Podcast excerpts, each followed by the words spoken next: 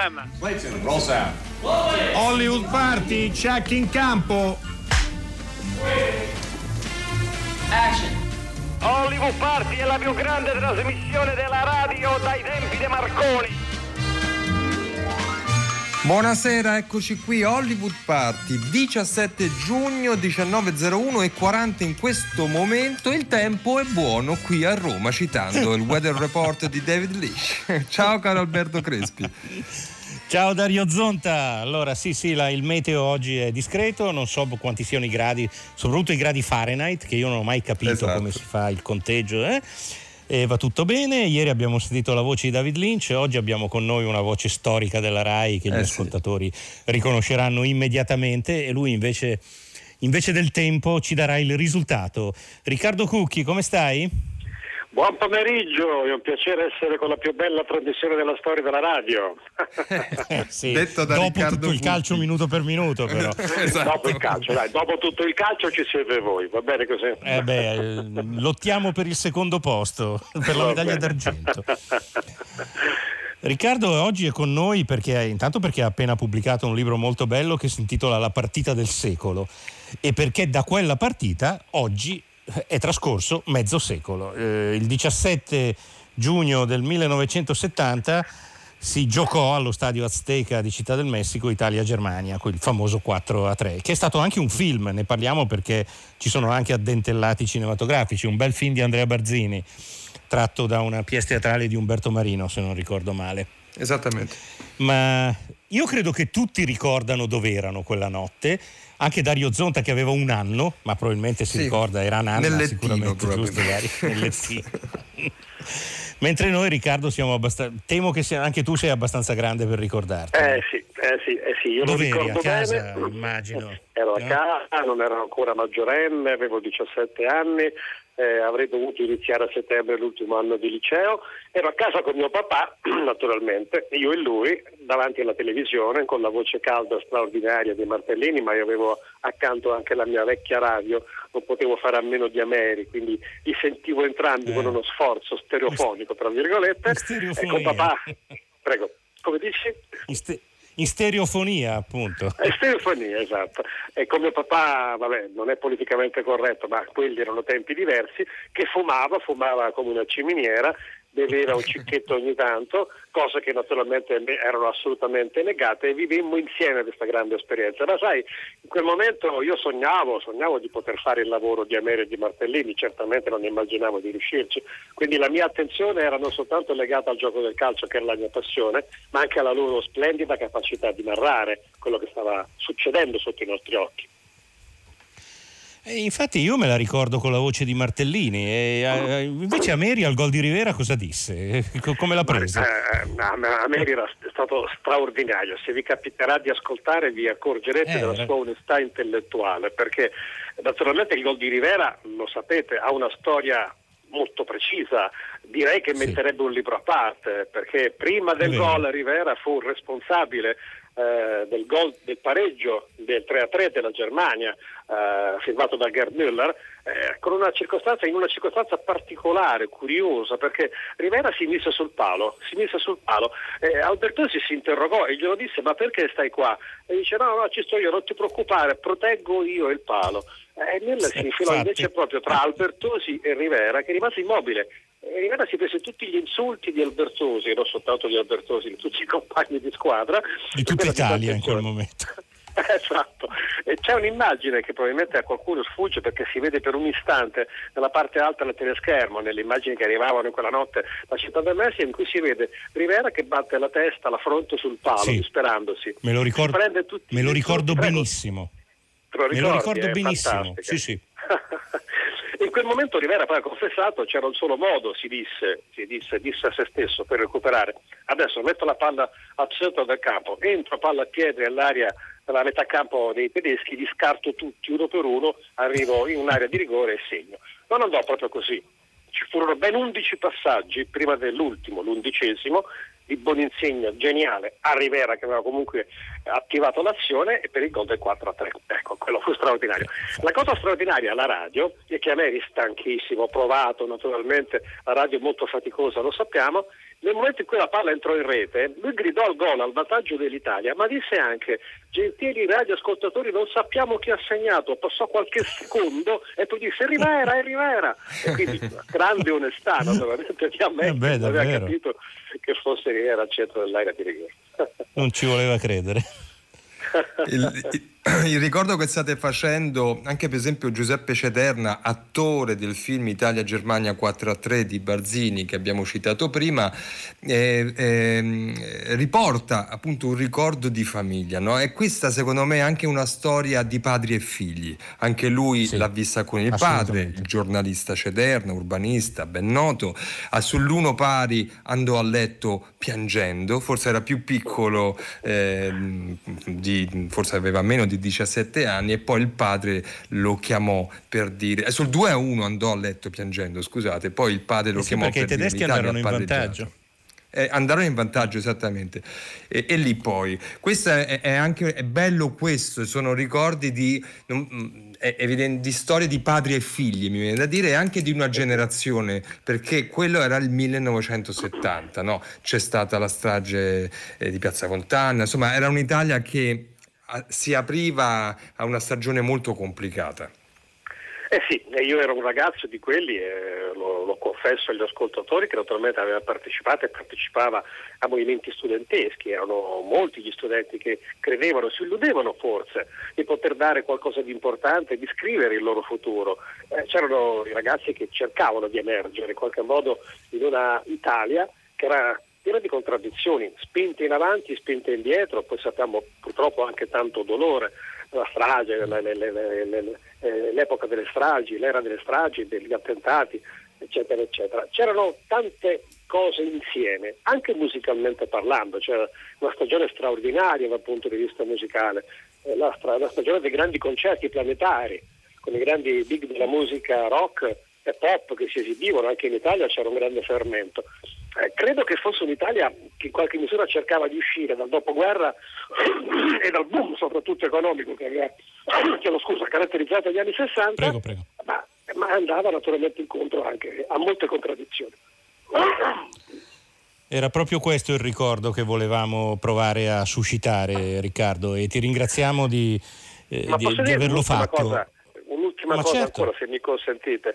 Eh, singolare, e nel libro ho cercato di raccontarlo, singolare è anche il fatto che quello fu il primo mondiale autenticamente televisivo. Diciamo l'alba della televisione che si impossessa del calcio. Eh, però paradossalmente quella partita forse appartiene al tramonto del calcio romantico. In fondo quei ragazzi che erano sul terreno di gioco, nel libro ci sono tante storie anche personali, alcune devo dire sorprendenti anche per me che non le conoscevo, sono tutti ragazzi, sia i tedeschi che gli italiani, nati sostanzialmente durante la guerra o appena dopo la guerra, comunque avevano vissuto le privazioni, la distruzione della guerra. Io credo che basti guardare i volti di quei calciatori, di tutti, per capire come fossero figli della guerra. Eh, l'ultima generazione di calciatori che in qualche misura ha affidato al calcio un tentativo di riscatto sociale, tutti provenivano tutti indistintamente da famiglie molto povere, sia i tedeschi che gli italiani. La storia di Gerd Müller è, è impressionante anche e soprattutto per gli esiti che ebbe successivamente. Quindi la partita forse l'ultima, partita del calcio romantico, ancora catenaccio e contropiede, eh, non dimentichiamocelo mai, ma nell'era della televisione. Iniziò l'era televisione, della televisione a tal punto che fu inventato per la prima volta un pallone proprio esclusivamente per la televisione e fu ribattezzato Telstar, Television Star, Eh. stella della televisione, quasi una profezia.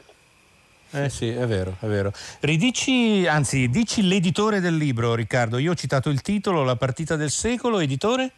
PM, editore PM, naturalmente la partita del secolo è quella con la quale noi abbiamo riconosciuto quel momento storico che tutti abbiamo vissuto, non è una nostra invenzione, ma sapete, allo Stadio Azteca c'è una targa che ricorda quella grande Sì, sì. partita e furono, furono gli autori di quella targa a definire e a battezzare l'Italia-Germania Ovest, peraltro Germania Ovest e noi spesso omettiamo questo particolare non da poco, era un'Europa divisa, Certo. quella del 70, eh, furono loro a inventare questa definizione che è passata poi alla storia, partita del secolo. Grazie mille Riccardo Cucchi, Grazie un a voi, abbraccio come sempre Grazie. e ascoltiamo una clip del film di Andrea Barzini. Federico, nel marzo del 1975 qualcuno è entrato di nascosto nella mia cantina per fabbricare delle molotov. Io per quelle Molotov sono andato due anni in prigione. Questo ti ricorda qualcosa o no? Sì, quella è una storia vecchia. Una storia vecchia. Io mi sono fatto un anno e otto mesi di prigione. Non ho fatto il magistrato democratico e adesso insegno alle scuole medie. E chi mi aveva fregato le chiavi della mia cantina? Ha sbilanciato generosissimo Domenghini. Poi va a terra anche Libuda su intervento. Allora non mi veniva a parlare di coerenza, che ci sono dei valori, che uno si sente sempre uguale. Col cazzo. Riva, Riva, Riva, tiro ed è gol. Riva, Riva ha segnato 3 a 2 per l'Italia. Sta per scadere il primo tempo supplementare 3 a 2. Chi te l'ha detto? Tu me l'hai detto. L'unico che non si è fatto mai vivo, l'unico che non mi è venuto a trovare, l'unico che non mi ha mai scritto, che non mi è venuto a prendere quando sono uscito di prigione. Ma come prima eravamo sempre insieme, sempre amici. Poi? Tu me l'hai detto.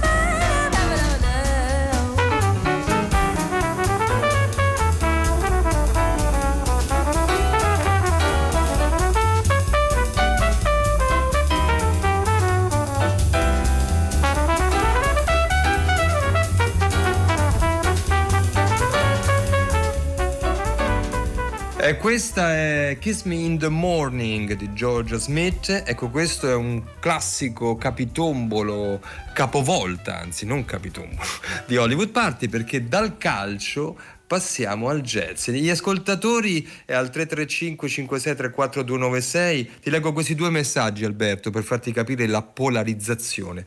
Che bello il calcio alla radio, scrive Eva tra l'altro. E un altro, odio il calcio, abbasso il calcio, ma viva Hollywood Party, scrive Beh, Bruna. male, Eh, poi dice anche voi con questo calcio, però insomma in maniera eh, così. Eh, noi sapendo E che adesso- il calcio crea sempre questa polarizzazione. Sai cosa potremmo fare, Dario? Sì. Potremmo parlare solo di calcio con il nostro ospite Adriano De Grandis, perché Adriano De Grandis, Tra l'altro. prima di essere un critico cinematografico, è anche un inviato di sport e di calcio. Ciao Adriano. Ciao, ciao, Ciao, Adriano, tutti, buonasera. a tutti. No, beh, ci ricorderemo sicuramente la nostra avventura in società quasi ai mondiali del 98 in Francia, è stata un'esperienza Appunto, bellissima. appunto. Io e Alberto ci divertiamo un mondo. Ma Mo- prima o sì, poi la faremo questa dire. trasmissione, su- Eh, questa, certo. non trasmissione, questo, questo sì, qualcosa sul calcio e la radio, insomma, Certo. Questo alla, alla sulle nostre... Eh, esatto. Ma stasera Adriano De Grandis è con noi come critico cinematografico e come musicista. Pensate quante cose Beh, è non quest'uomo. esageriamo, non esageriamo. Presento anche subito il, il secondo ospite che abbiamo eh, chiamato, disturbato, eh, voce ben conosciuta a Radio 3, musicologo, docente, autore di libri, Stefano Zenni, autorità del jazz. Ciao Stefano. Ciao, ciao a tutti, ciao, buon pomeriggio. Buonasera. Buonasera. Allora abbiamo creato questa bella compagnia ehm, perché mh, volevamo mh, fare un, un ragionamento, insomma, sebbene veloce, a partire da una serie televisiva. Adesso ci, ci attacchiamo alle serie anche perché il cinema eh, insomma, langue, insomma, le sale non, non, proiettano, non distribuiscono, ma le serie eh, hanno dato spesso eh, idea di cosa possa essere il cinema. Questa qui di cui parliamo, che è di Eddie, eh, è stata ideata e i primi due episodi sono stati diretti eh, da Damien Chazelle, che è un regista premio Oscar che con il jazz ha a che fare almeno con due film che è Whiplash e La La Land. Eh, questa di cui vi parleremo e dalle quali la prendiamo anche come spunto per poi allargarci, ehm, è tutta una serie, una serie sul mondo del jazz. Siamo a Parigi intorno a un jazz club eh, che si intitola, che si chiama The Eddie, di proprietà di Elliot Udo e del socio Farid, che presto poi eh, nel film, ma tipo la prima puntata, esce fuori di scena sostanzialmente e si vive, cioè, diciamo che la, la scena criminale un po' interrompe il racconto dell'atmosfera che si dovrebbe avere o che si ha intorno a un club eh, del jazz. Allora abbiamo eh, chiesto ad Adriano De Grandes che ha scritto, è intervenuto eh, su uh, Film TV su questo film, di, ehm, di, raccontarci il suo punto di vista, sebbene Adriano non sia un jazzista, un jazzista cioè un esperto di jazz, il suo, no, la sua musica. un umile, umilissimo cantautore. esatto. Però non sei un umile critico cinematografico. Esatto. E quindi vorremmo intanto partire dal, dallo specifico cinematografico e poi insomma eh, incrociare il parere di Stefano perché devi sapere Adriano che a Radio 3 tra i nostri amici eh, insomma c'è una certa mm, così, sguardo critico verso Chazelle in quanto regista che racconta il jazz. Ma raccont- dici tu il tuo punto di vista Ma sì, bisognerebbe parlare un po' appunto di questo regista che ha la, questa grande passione per la musica e soprattutto per il jazz. In realtà i suoi film sono uno in più perché anche il film d'esordio che era Guy e Madeleine on a Park Bench eh, raccontava una storia di un jazzista, quindi eh, è un, eh, un, autore che ha puntato quasi tutto sulle storie musicali anche perché probabilmente lui stesso si è dilettato e voleva sicuramente diventare un uh, batterista jazz, cosa che non gli è riuscita che poi ha raccontato la sua diciamo, storia appunto nel film Whiplash. La caratteristica secondo me principale di Chazelle rispetto a tanti altri che usano comunque la musica eh, jazz nei loro film è che quasi la totalità, se non tutta, adesso bisognerebbe stare a contare veramente, però credo di sì, la quasi totalità de, dell'intervento musicale nei film di Chazelle è diegetico, cioè quasi sempre sì. eh, la, la, musica, eh, tanto per spiegare che l'autore magari usiamo delle parole un po' così, eh, la musica è ascoltata, sentita, fa parte della storia, ma dentro la storia è anche ascoltata e sentita dai protagonisti, quindi non è a, a, a, diciamo, eh, come, come, di solito la musica serve di aiuto al, al, al, racconto e quindi fa atmosfera, fa tante altre cose. Qui invece la musica è protagonista e credo che di tutti i suoi film, mentre negli altri eh, spesso erano riservati a una persona come Whiplash oppure a un paio di persone come La La Land o Guy, qui c'è invece una, una storia molto corale ed è qui che secondo me la, la serie ha la sua importanza perché corre parallela in due, eh, due, storie separate che si congiungono sempre costantemente attraverso questo montaggio che narra la storia di questi personaggi che vivi, vivono e gravitano nel, nel, nel Jazz Club di Parigi, di Eddie, in una storia tormentata di malavita, di periferia parigina molto sconnessa, molto mh, pericolosa e al tempo stesso racconta la storia della band che si eh, eh, mh, fa queste, queste, serate e che ha un sogno, quello di, di, avere un contratto discografico. Tutti i film di Chazelle in effetti, se possiamo dire, vivono e si nutrono di sogni perché Guy era un trombettista che voleva diventare importante, Whiplash è il batterista, lo stesso Chazelle che voleva diventare batterista che poi in realtà non lo diventa, La La Land è la storia di Ryan Gosling, del musicista jazz e anche della Emma Stone, della aspirante attrice, tutti sogni e anche qui in Eddie, se vogliamo anche il suo unico film che si distacca, no? che è il primo uomo, anche quello è un sogno, no? il sogno di, di- la speranza Eh, di certo. arrivare sulla Luna. La no? conquista Quindi, della Luna, certo. La conquista della Luna. Quindi cioè, è, un, è un regista di sogni e di musica. E non a e- caso Adriano ha vinto, cioè, ha vinto anche un Oscar, insomma, forse Non a caso, banalmente cioè, mi viene da fare questa battuta, ma insomma eh, non è un caso. Allora Adriano ehm, vorrei... Anche se non ehm, pro- fregato, poi se ti ricordi il film fu fregato perché vinse Moonlight a sorpresa. Sì, Però sì, io dico Vince, eh sì, però Lui- sta- no, era lì. vinto, certo, certo, lui come Era- regista. era- Eh, vi proporrei di ascoltare, ho chiesto a Stefano Zenni di, di- di indicarci una traiettoria, adesso ovviamente subito lo ascoltiamo, di eh, darci degli- dei film, dei titoli attraverso cui puoi fare un ragionamento. Sentiamo Mo Better Blues e poi capiamo perché. Ehi, ehi, ehi, basta, piantatela con le cazzate, zitti. Shadow, che ti prende? Che significano queste sparate? Eh? Senti. Fai la prima donna? Senti, amico, sei l'unico che si lamenta. A tutti gli altri sta bene. Che significa tutti? Tutti chi? Il pubblico non si è lamentato. Ah, il pubblico non si è lamentato, e così ora non suoni che per il pubblico, eh? È quello che Queste faccio, sono sì. ambizioni da prima donna, perciò facci piano, Ehi, piantala, ti ok? dico forse che Diavolo, cosa suonare. Eh, certo che Eh, no, te vorrei lo dico vedere. per caso. Forse il tuo nome in cartellone. Però Sh- Shadow suonerebbe bene, amico. Ehi, Left Hand, chi ti ha interpellato? Nessuno mi ha interpellato. E allora chiudi il culo. Ma che cazzo dici? Aspetta un momento. Chiudilo tu il culo, non è rotto. Eh, basta con queste Eh, chiamo Giles, capito? Senti, prendila con quella stronza di tua madre. E Eh, allora, in poche parole, mia piantatela? Ma che cazzo fai? E piantala di mettermi le mani ehi, addosso. Eh, Passa mia madre. Stavo dicendo. No, qui non c'è. Sentite, fate un attimo di silenzio tutti quanti. Quello che voglio dire a. Shadow è solo questo. Vacci piano con gli assoli, ok? Accorciali un pochino, capito? Pensi Puoi di poterli. Ridurre a un'ora? Che ne dici? Tre quarti, un'ora, va bene? A te la scelta, puoi sempre andartene. Senti, ma cosa... Ehi, non giocare con le mie palle, amico. Eh, piantatela, piantatela. Vieni, Dai, eccoti finiscila. le tue palle. Certo, hai ragione. Hai ragione, posso andare. Non andrà da nessuna parte. Non andrà da nessuna parte. Ma cosa Stai fai, andando in bagno, vero? Vado al bagno. Va sempre in bagno. Ecco, questa clip che abbiamo ascoltato è chiaramente eh, restituisce un clima, quello che potremmo definire un clima di cazzeggio, scusate il termine, ma forse l'aggettivo che meglio descrive eh, questo punzecchiarsi, questo scambio veloce, che forse racconta in questo film Stefano Zenni eh, qualcosa che ha a che fare con l'ambiente intorno appunto eh, al jazz, eh, oppure intorno a un club. Perché ce lo hai proposto?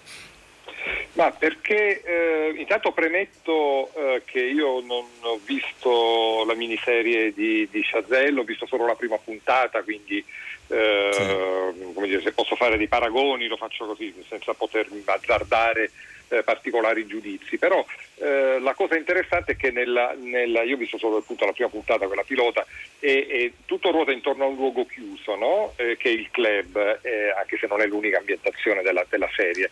Ma ehm, ecco, il luogo chiuso in effetti è uno dei posti eh, elettivi del- della comunità jazzistica, il club, il camerino, che è un luogo più chiuso del luogo chiuso, cioè è una stanza dentro il club, anche nella prima puntata di Eddie c'è una scena importante in camerino e il camerino è il luogo, come in questa scena di Mo Better Blues, dove lo- l'incontro-scontro fra i musicisti eh, ha una sorta di prosecuzione di quello che c'è sul palco, perché eh, nella comunità jazzistica, eh, tra i musicisti di jazz, il suonare improvvisando, dialogando, è comunque una specie di atto sociale, cioè non è che come in un quartetto d'archi dove tutti leggono la, so, la partitura scritta da Beethoven e per quanto ci sia una metafora sociale è una metafora irrigidita. Nel gruppo jazz i musicisti dialogano, dialogano attivamente e il dialogo non è sempre un dialogo fra signorine o, o fra persone per bene, Eh, spesso può implicare dei conflitti che magari sfociano in una dimensione creativa oppure anche distruttiva. E questa dimensione che tu giustamente hai chiamato di cazzeggio e, e punzecchiare è, una, è connaturata anche al dialogo fra i musicisti sul palco e trova poi un corrispettivo verbale eh, sulla- eh, nel camerino. In questo senso, per esempio, Mo Better Blues mi sembra più veritiero eh, a parte diciamo, il problema del doppiaggio che ovviamente fa perdere tutto lo slang, però altrimenti non sarebbe stato Certo. possibile in radio, però eh, mi sembra più veritiero di questa patina un po' romantica o un po' come dire, malinconica che c'è nei camerini di The Eddie. eh, mentre chi conosce il mondo del jazz sa molto bene che eh, il cazzeggio nel camerino può raggiungere livelli stratosferici e non è detto che prosegua poi sulla strada, sul marciapiede. Cioè poi magari su- uscendo dal luogo chiuso l- i musicisti si separano, ognuno va per la sua strada e quel microcosmo sociale e musicale si ricompone solo una volta che si ritorna insieme nel camerino e sul palco. Un ascoltatore al 335 5634 296 eh, cita giustamente uno dei film forse più importanti eh, sul jazz che è Round Midnight, ispirato alla vicenda di Bud Powell, interpretato da Dexter Gordon con la colonna sonora di Herbie Hancock, quindi un incrocio eh, jazz o di nomi jazz pazzesco al quale si aggiunge il fatto che Dexter Gordon poi in qualche modo eh, imita no, un altro grande che è Lexter eh, Young. Eh, sentiamo un passaggio eh, di questo film eh, così e poi vi chiederò anche qualcosa sul rapporto in generale sia Adriano che a Stefano sul rapporto tra cinema e jazz, questo, questo abbraccio a volte mancato, a volte troppo stretto. Eccoci qua, ci siamo. È il tuo posto preferito. Allora, Francis, vi ho preso due camere comunicanti, così potete andare e venire come vi pare, ok? Ah, senti, Dale, ti ho comprato il caffè solubile, il burro di noccioline che ti piace tanto. Ehm, eh, ci sarebbe un'altra cosa. Il sindacato reclamava i tuoi contributi. Li ho pagati io. Ho pagato le tue spese legali, ho pagato le tue multe. Ehm, qualsiasi cosa ti capiti, tu non ti preoccupare, perché alla fine della settimana tu vieni nel mio ufficio e sistemiamo tutto, ok? Un'altra cosa ancora, ti do un piccolo anticipo, va bene? Chi riprende? Francis? Ecco qua. Adesso sistematevi. Senti, Francis magari vuole andare in centro, ma se vuoi, dico se vuoi, c'è il ristorante armeno sull'ottava Avenue, a due isolati più avanti. Però se preferite potete mangiare al club, si mangia anche al club. Ma se volete andarci, voi magari volete andare a Market potete andare dove vi pare, però se volete andare al ristorante armeno al club, basta una firma e io ve lo metto in conto. E lo stesso vale per la Tintoria Star, eh, sulla settima Avenue. Se volete pulire, lavare, stirare, tutto quello che vi serve. Voi firmate, io metto in conto, è chiaro? Ora, la band che abbiamo qui è formidabile. Lo so, te l'ho già detto mille volte, ma credimi, ti garantisco che questi ragazzi sono in gamba. Ti faranno impazzire, giuro, te ne innamorerai. La cosa più importante, l'autorizzazione. L'autorizzazione? L'autorizzazione è tutto a posto. È tutto a posto, eh? Ci è costato, eh? Ci è costato, non è stato facile, ma è tutto a posto. E così tutto è a posto, è vero? Tu hai capito tutto, Francis. Oui, oui, sì. Nessuna domanda? No. No? E allora siete a posto? Ok. Ehi, Goodley. Sì? Quando cominciamo? Si comincia domani sera. Domani sera, sì. Ok, è carino qui, eh? Casa dolce casa. Appetati. S-O-S. Stessa orribile schifezza. Schifezza.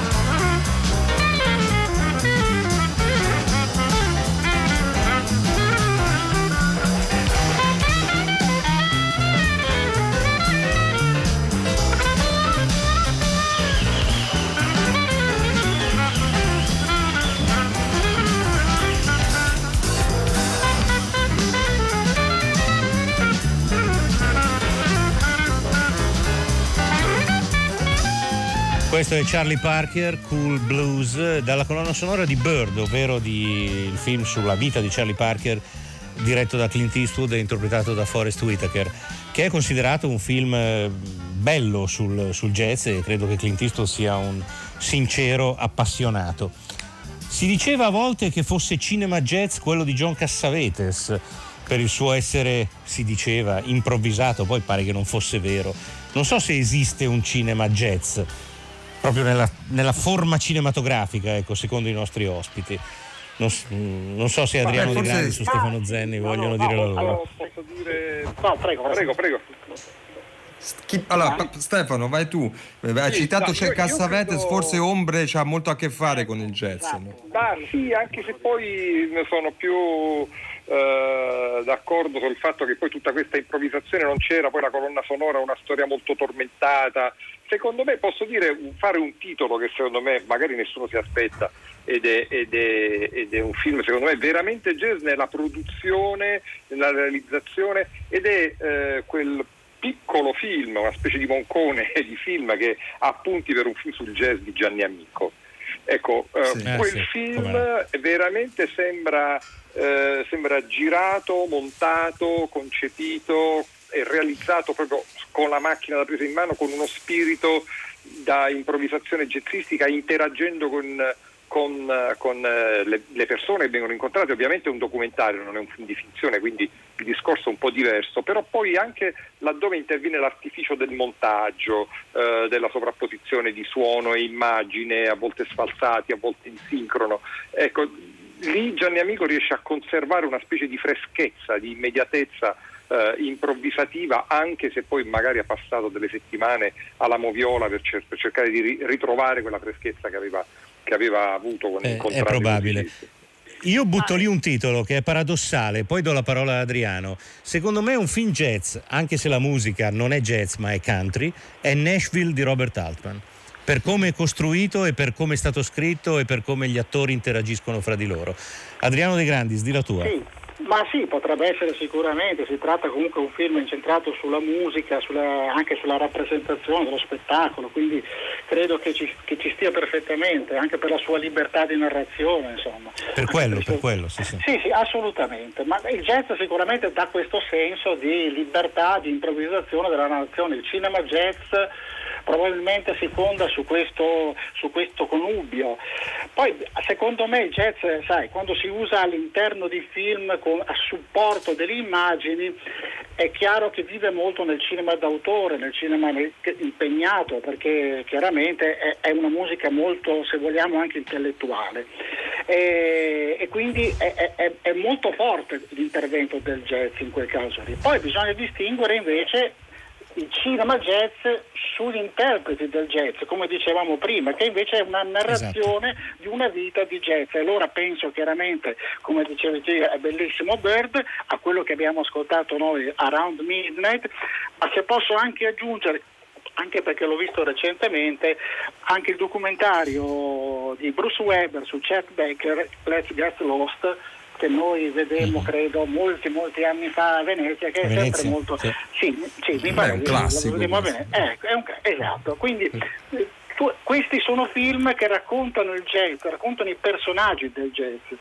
L'uso invece del jazz all'interno dei film è, è- è- è qualcosa di più potente, che dà ancora più, è come se spingesse il film fuori da ogni coordinata sicura narrativa. E poi anche quando arriva tante volte dà veramente un, un- un aiuto ancora maggiore, una, una forza ancora maggiore alle immagini. Boh, adesso mi viene in mente che so, una delle scene che a me piace di più di tutti, che è quella della passeggiata di Jean Moreau con Miles Davis in ascensore per il patibolo. Ecco, credo che Eh, anche lì no. si raggiungano, si raggiungono dei livelli di quasi di percezione, di spleen totale tra il- l'immagine, il fatto cinematografico e l'apporto della musica. Tra gli altri volevo anche ricordare Pupi Avati che anche lui ha fatto Bix per esempio, no? magari non Eh allo sì, stesso il nostro livello degli altri. appassionato. No, ha una storia curiosa, no? Vabbè, allora è, è chiaro che la storia jazz cinema pensi subito a Woody Allen, no? Perché voglio dire, chi, chi- chi meglio di lui ha sempre inserito, a parte i titoli di testa, che sono al 90% sempre uguali, no? con la musica jazz, eccetera, il suo amore, ma condivide con Chazelle e anche con Pupi Avati diciamo, il fallimento di essere diventato un musicista e invece tutti e tre poi alla fine sono diventati dei registi. Udiale poi si legge nella bellissima biografia appena Sì, che abbiamo appena, sì, A abbiamo appena raccontato. Ci sono, Eh. ci sono dei passaggi sul suo fallimento eh, come, sì, un, come un musicista, un straordinario. musicista mancato, esatto. Stefano Zenni, ti va di chiosare questa nostra chiacchierata con una tua riflessione? Abbiamo detto molte cose in verità. Tu quale linea prenderesti di quelle che abbiamo appena annunciato, Guarda, accennato? eh, io nessuna, perché vorrei invece mettere un altro elemento sul piatto, peraltro di stretta attualità, e cioè che Sì. uno dei grandi problemi della, della cinematografia jazz è anche quello razziale. Cioè, Mm, con qualche rara eccezione, ovviamente Chazelle eh, racconta l'attualità, si può permettere di avere un protagonista afroamericano, ma notiamo bene a Parigi e non negli Stati Uniti, cosa che peraltro mi sembra una specie di prolungamento di un film sul jazz che non abbiamo citato, che non era un granché, che era Paris Blues di Martin Ritz. Ehm, però l'elemento razziale è una cosa che non va, non va sottovalutata. Eh, le- le- I protagonisti storici dei film di jazz fino agli anni Ottanta, quindi diciamo fino a Round Midnight, sono sempre stati sostanzialmente bianchi. E quando c'era il nero di mezzo, il nero serviva a convalidare il bianco, anzi il bianco meglio ancora se è tormentato, ha un, dire, del genio che però non riesce a esprimere, è un personaggio romantico, mentre il nero, essendo tutta natura nella visione razzista delle cose, eh, dire, è, è colui che sua- col suo istinto riesce a convalidare la giustezza del percorso che sta facendo il bianco. Ma eh, noi siamo arrivati al paradosso che a Hollywood è stato fatto un film che si chiama I Cinque Penny con un magnifico Danny Kay eh, che raccontava la storia di un musicista, Red Nichols, che eh, insomma, è stato un minore tra i minori nel mondo del jazz e aveva come partner in alcune scene Louis Armstrong. Quindi si è riuscito a fare la biografia di un musicista mh, semi-irrilevante nella storia del jazz e avere come, come- come comparsa il più grande jazzista di tutti i tempi. Un ecco, questo è un altro aspetto che secondo me andrebbe, andrebbe considerato. Verissimo, verissimo. È giusto. Bene, è giusto. noi vi ringraziamo eh, perché insomma siamo riusciti così nei, nei- nei 20 minuti che avevamo a, così, a spaziare un po' nel rapporto che è comunque molto articolato, quasi la storia del cinema inizia anche con il jazz, quindi eh, c'è un, veramente sono due linee che si incrociano. sicuramente la storia del cinema sonoro, visto che comincia Esatto, con il il cantante cinema sonoro. Cantate di jazz, esatto, esatto. Eh, no, no, è, è chiaramente, intendevamo Chiaro, quello. chiaro. Eh, eh, vi saluto e mm, con una clip Faccio che ha sempre... se posso, Sì, se posso fare proprio una piccola digressione calcistica. velocissimo. Una Sì. battuta, no? È che questa sera io e Alberto dovevamo essere avversari, invece purtroppo loro si sono fatti un gol che avrebbero dovuto evitare. Vabbè, questa cosa. Ma noi, Ve la ma noi siamo lasciamo a jazzisti, voi. impro- improvvisiamo Esatto. sempre, a volte, a volte Eh, facciamo si delle schifezze. vero. Stefano, Ok. stiamo per Voi sentire, Stefano un- Zenni, stiamo per sentire Miles Ahead. In 15 secondi ti va di introdurre questa clip? Veramente 15 secondi. Eh, questa scena che state per ascoltare non è mai successa nella realtà, ma illustra bene quali sono i rapporti di potere tra un musicista e i discografici che detengono i diritti della sua musica. Eh, sentiamo cosa succede. Grazie Stefano Zenni. Grazie. Soltanto a questo pensate. Quanti dischi ho fatto per te? Non posso prendermi una cazzo di pausa. Certo che puoi, e l'hai anche fatto. Adesso hai nuovo materiale, siamo tutti incredibilmente Quello è eccitati. il mio materiale, la mia registrazione. E se io non Scusate, voglio darvela, allora non- scusate, posso intervenire un attimo? Ken. No, non ti preoccupare. Ken Schwinn, A&R.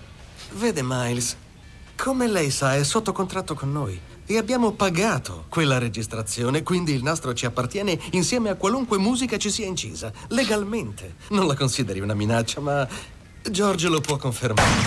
Miles, Quindi tu possiedi la mia musica. Beh, devi essere molto ricco. Quanti soldi hai in tasca? Cosa? In tasca? Adesso quanto hai? 4 o 500?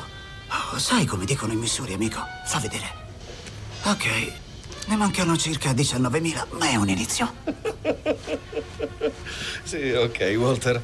Walter, tranquillo. Harper Hamilton, è un vero onore, signore. Se posso, eh, sono un produttore, lavoro con questo ragazzo. Si chiama Junior. Fa paura. Bisogna sentirlo per crederci.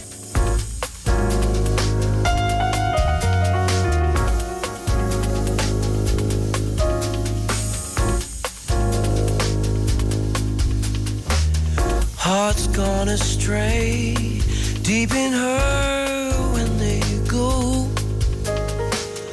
I went away just when you needed me so.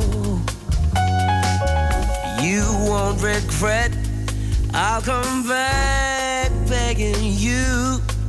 Mm. Won't you forget? Welcome, love we once knew.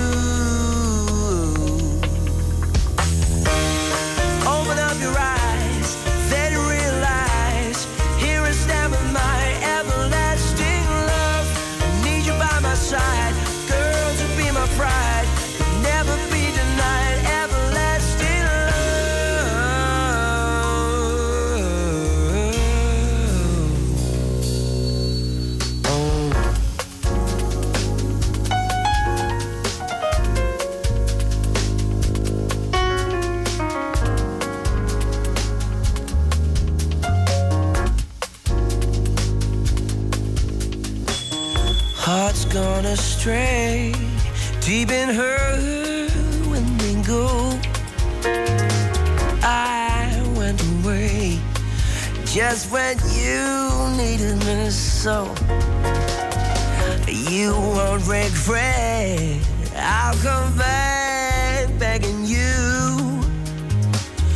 Won't you forget? Welcome, love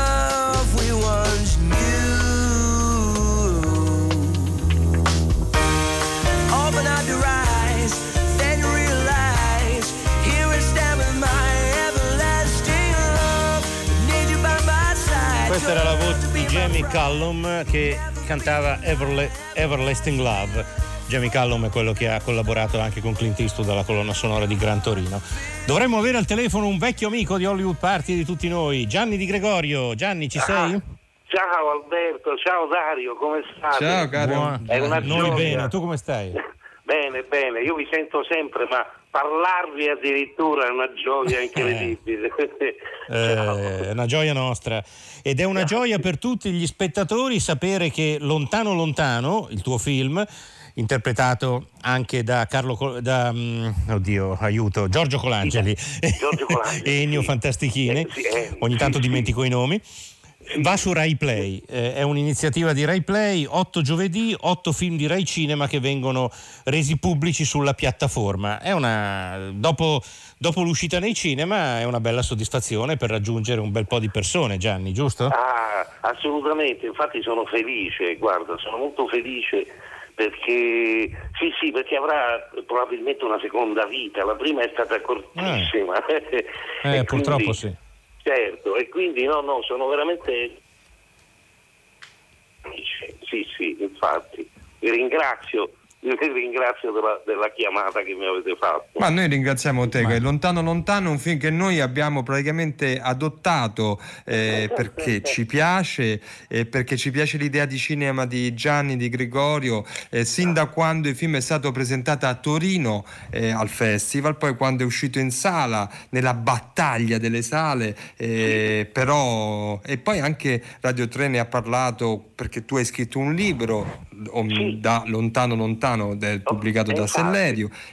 Esatto, e qui adesso c'è l'uscita su Rai Play che veramente ti dà l'occasione, eh, Gianni, vedrai che i numeri saranno pazzeschi, eh, de- mm, cioè nel bene e nel male, tra la sala e, e la televisione c'è un Certo. abisso, diciamo così. C'è un abisso, bene Dario, grazie.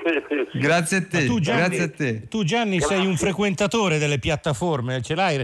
Le, le vedi le cose su Rai Play? Sì, sì, sì, le vedo, sì, mi sono attrezzato, le mie figlie mi hanno fatto un corso accelerato. sì, sì. Va bene, allora ti vedrai, ti vedrai su Rai Play. Grazie, Avrai grazie tanto Gianni. Grazie, rivederti. grazie Dario, grazie infinito. Grazie Gianni, Ciao. grazie a te. Lontano Allora, lontano, questa è la sigla- vedetelo. assolutamente. Sono arrivati messaggi al 335 5634 296.